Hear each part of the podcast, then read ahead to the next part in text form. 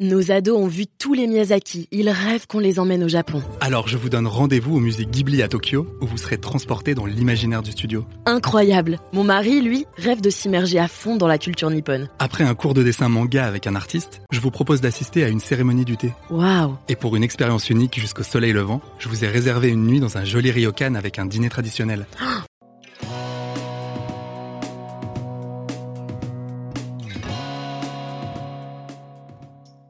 Bonjour à tous et bienvenue au Talk, Décideur en visio avec mon invité aujourd'hui Sébastien euh, de Lafont, ancien banquier financier londonien, euh, entrepreneur et fondateur de meilleurs agents que, vous avez vendus, je crois, Sébastien, il y a quelques, semaines, euh, quelques mois. Alors, est-ce que la vie d'entrepreneur confiné, c'est quelque chose qui vous a plu ou pas du tout? Globalement, ça m'a plu. Il y a eu plusieurs phases. Être tout à fait honnête, euh, et avec le recul maintenant, le premier mois a été quand même assez compliqué. On a eu énormément de chance, c'est qu'en famille, on s'est confiné euh, dans le sud de la France. Où vous êtes toujours? On est toujours, c'est vrai. Et euh, on s'est senti coupable à un moment, mais on se sent plus coupable du tout aujourd'hui. Euh, et donc, euh, on est dans une maison de vacances. Au début, c'était un peu décalé parce que on était quand même dans un climat de fin du monde, avec pas mal de choses à gérer, avec un business qu'il fallait entièrement euh, reconfigurer et donc euh, traverser cette crise. Il y avait un contraste entre cette maison de vacances et cette ambiance un peu particulière. Et le premier mois a été compliqué. Et depuis maintenant un mois, un mois et demi, c'est que du bonheur. Donc, travailler dans une maison de vacances, c'est quelque chose d'impensable au début, et finalement, euh, qu'à un quart, on finit bien euh, par s'y faire. Il faut s'y faire de, toute- de toute façon. Ben, j'ai regardé pousser les cerises et euh, rarement une telle contemplation m'a m'a procuré autant de, autant de plaisir. Et c'est vrai que pour euh, ceux qui, euh, comme nous, euh, ont eu la chance d'être au vert, bon, il y en a eu. Je dirais le tempo a été extraordinaire. Il nous a permis de vivre des choses un peu différentes. Donc c'est vrai qu'il y a les Français qui ont été au front, qui ont connu la crise, qui ont été frappés par elle ou qui ont vraiment été au charbon professions de santé, un certain nombre de gens vraiment beaucoup, je dirais, plus exposés que nous, pour qui ça a été dur. Et puis, euh, ben, d'autres, comme nous, qui ont euh, connu une vie euh, très différente. Jamais je n'aurais imaginé vivre ça, deux mois et demi, trois mois à la campagne. Ça ne m'était jamais arrivé. Et qu'est-ce que vous avez découvert justement pendant cette, cette, cette vie en télétravail, euh, en étant en contact avec vos équipes et, et aussi sur, sur vous-même? Ça a été une expérience, euh, je pense, assez extraordinaire pour euh, nous tous. Alors, euh, effectivement, il y a plusieurs dimensions. Il y a la vie de chef d'entreprise, puis il y a la vie de, famille.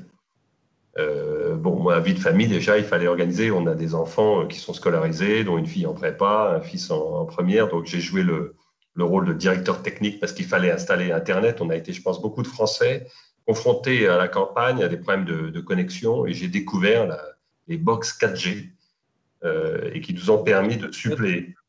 Comment? La minuscule box 4G, on se demande d'ailleurs pourquoi est-ce qu'on est, on, on met, pourquoi c'est pas la norme en fait, parce que une box énorme, c'est assez laid. Dans, une maison, ça prend de la place, et ces box 4G, c'est minuscule et c'est la même performance finalement.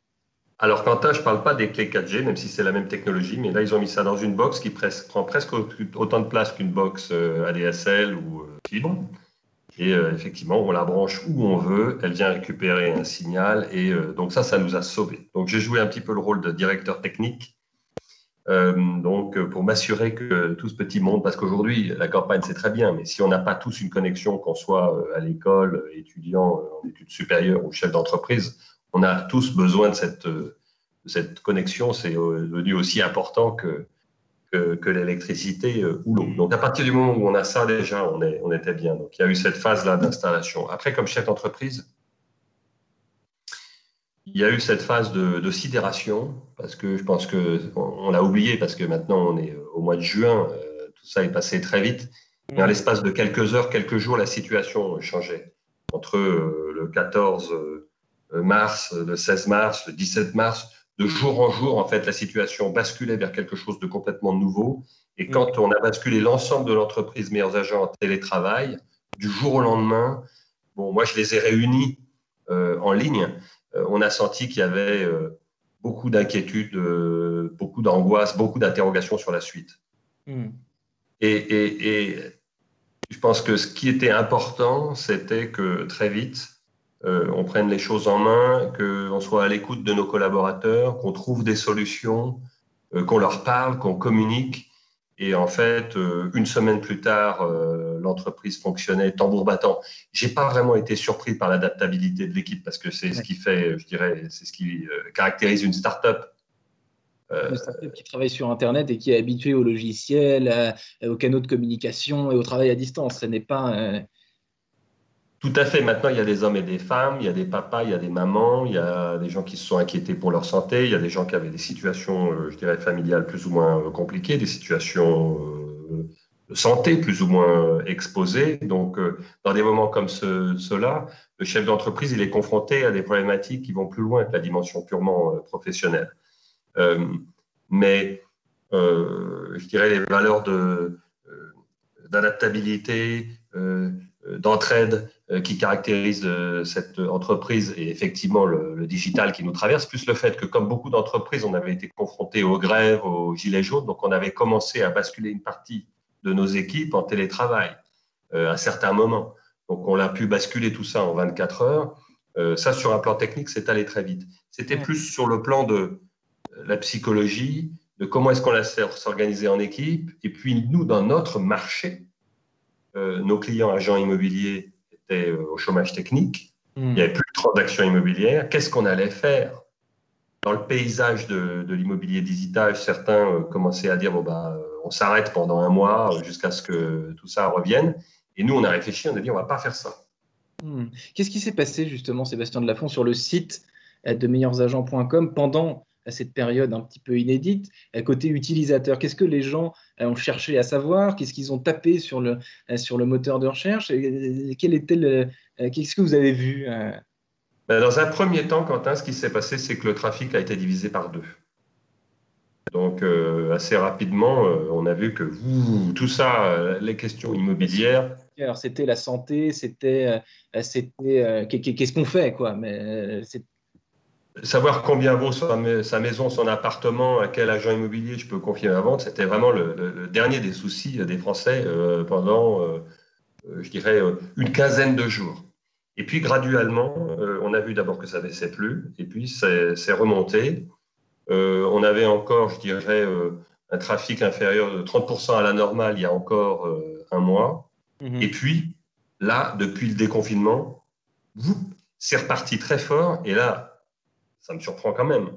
C'est, euh, on, note des trafics records plus élevés, plus élevés euh, qu'avant le confinement. Donc il y a comme une espèce de, de rattrapage sur lequel euh, j'aurais absolument pas parié.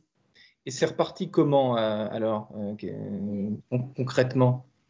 Ben, C'est qu'en fait les gens, je pense, ont, ont été préoccupés dans un premier temps, je dirais, par des questions de santé, des questions purement matérielles, comment je fais mes courses, où est-ce que je vais vivre, comment je vais m'organiser, qu'est-ce qu'on m'impose en ce moment, c'est quoi cette déclaration de sortie, euh, etc. Bon, et puis passer cette phase d'adaptation et de sidération d'adaptation, euh, on a commencé à se réintéresser à d'autres sujets. Euh, l'immobilier est arrivé, je pense, au milieu du confinement, à réintéresser les Français qui là se sont posé des questions par rapport à leur lieu de vie j'aimerais tellement avoir une terrasse. Et si on avait un jardin? Et si on allait euh, s'installer euh, en province? Et ce projet qu'on avait, est-ce qu'on le reprend? Est-ce qu'on ne le reprend pas?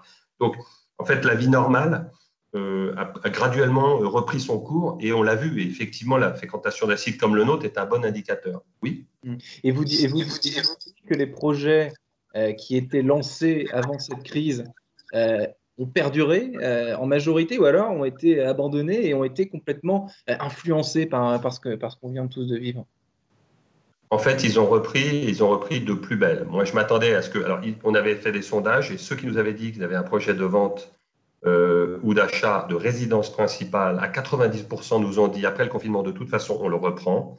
Ceux qui avaient l'intention d'acheter un bien pour des raisons d'investissement, donc plutôt des profils financiers, nous avaient dit à 40% qu'ils allaient attendre un peu. Donc, en fonction du projet, euh, on allait être plus ou moins engagé. Ce qu'on constate depuis la sortie du, confinement, c'est que c'est reparti à fond les ballons et beaucoup plus fort que ce, que, euh, ce à quoi on s'attendait. Moi, je pense quand même qu'il y, a une dimension de rattrapage. Il y a eu une soif finalement de, de, de, mm. de tout ça qu'on est en train de, de, de satisfaire. Je ne sais pas ce qui va se passer en septembre ou octobre. Je ne suis pas encore en mesure de dire, ça y est, tout est reparti comme en 40. Hmm. Et euh, il n'y aura aucune conséquence euh, à cette crise sur le fonctionnement du marché. D'accord. C'est trop tôt. Rattraper euh, le temps perdu. Donc vous, Sébastien Delafont, vous disiez tout à l'heure, j'ai regardé pousser les cerises dans mon jardin. pour, vous, pour vous connaître un peu, je sais que vous êtes habité, possédé même par l'instinct entrepreneurial. Est-ce que, que cette, crise, elle vous a donné des idées? Est-ce qu'elle vous a inspiré pour de nouveaux horizons entrepreneuriaux, peut-être? Plein, plein d'idées, plein d'idées. Bon, seulement moi, je suis doué, euh, je suis pas doué du tout pour le multitasking, pour faire plusieurs choses en même temps. Donc euh, là, je suis déjà très très occupé chez Meilleurs Agents. Comme vous le savez, on a rejoint le groupe Axel Springer, donc on a énormément de choses. Et au cours de cette crise, on a dû euh, naviguer justement, parce que maintenant on est dans un groupe international, donc on a échangé avec les Allemands, avec euh, les Belges, avec euh, les Israéliens. Et on a vu d'ailleurs que les différents pays géraient pas les choses de la même manière. Ça, c'était très intéressant parce que les Allemands ont eu un confinement beaucoup moins dur que nous. Et du coup, les conséquences sur le marché immobilier, sur le site, etc., en Allemagne n'étaient pas les mêmes. Hmm. Parce que les, les, agences immobilières en Allemagne n'ont jamais fermé, je, crois. Tout, le monde, tout le monde a continué à bosser euh, avec évidemment euh, prudence, mais euh, jamais, jamais l'économie enfin, sur le marché immobilier n'a été perturbée par, la crise. Non. Alors, c'est vrai que je pense que tous, on a eu le temps pendant ce confinement de se poser des questions de, fond sur ce qu'on faisait, sur je dirais, le sens de nos métiers, sur l'organisation de ce qu'on faisait, sur la portée je de nos activités. Moi, j'ai trouvé ça formidable. Euh, qu'on puisse, euh, pendant cette, euh, cette, cette crise, se dire qu'on on rendait service aux agents immobiliers. Parce qu'en fait, on les a accompagnés et ça a été l'occasion pour nous de leur dire, attendez, laissez pas tomber le marché. Vous pouvez plus aller visiter les appartements, vous pouvez plus rencontrer les gens, mais c'est le moment de vous venger avec le digital. Et il y a plein de trucs qu'on a fait et on s'est complètement réorganisé pour être à leur côté. On a fait des webinaires, ou d'habitude, euh, des webinaires en ligne, on a 300, 400 participants professionnels. Hmm. Là, la fréquentation a parfois atteint 4000 ou 5000 professionnels, ce qui était complètement inimaginable en dehors euh, de, de, la crise. Et ça a été des moments très forts. Au début, il y a des agents immobiliers qui nous criaient dessus en disant il faut que vous arrêtiez de nous facturer parce qu'on ne peut plus travailler, etc. Et puis sur la fin, il y a des agents qui nous ont dit mais vous avez été des partenaires formidables. Ça a été un moment de rencontre où on s'est rendu compte qu'on pouvait effectivement travailler ensemble, que le digital était porteur de sens. Et enfin, on a eu le temps de s'y mettre parce qu'un agent immobilier, c'est quelqu'un qui court partout. Hmm. Il n'a jamais le temps de rien. Et là, il était coincé. Confiné, c'est délicat hein, par, définition. C'est hyper compliqué, mais du coup, on a pu profiter de ce moment-là pour poser des choses et pour euh, l'aider à faire des trucs qu'il n'a jamais le temps de faire sinon. Hmm. Et euh, et, je, pense que ça va être euh, porteur de. On aura des bénéfices dans la durée de tout ça. Hmm. En tout cas, les lecteurs du Figaro euh, étaient déjà nombreux, les internautes étaient déjà nombreux à nous regarder avant le confinement. Ils le sont restés pendant le confinement en visio. Et donc, bah, on, on, espère qu'ils seront toujours aussi fidèles. Merci infiniment, Sébastien Delafont, et à très bientôt. Merci, Quentin.